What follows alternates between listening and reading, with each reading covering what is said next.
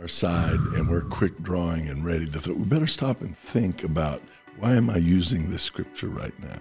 Oh, And wow. and am and, and am I really interested in fixing a situation, helping a situation, being honest about my role in the situation, or am I just trying to grab a scripture and squeak my way through something?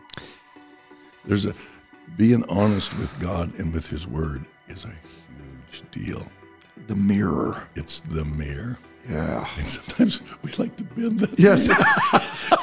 Make us shorter, taller. I'm going to be skinnier today. and and, uh, oh no, not that. No. yeah, yeah. Yeah. And we can do that with the Word of God. People do it all day can. long everywhere.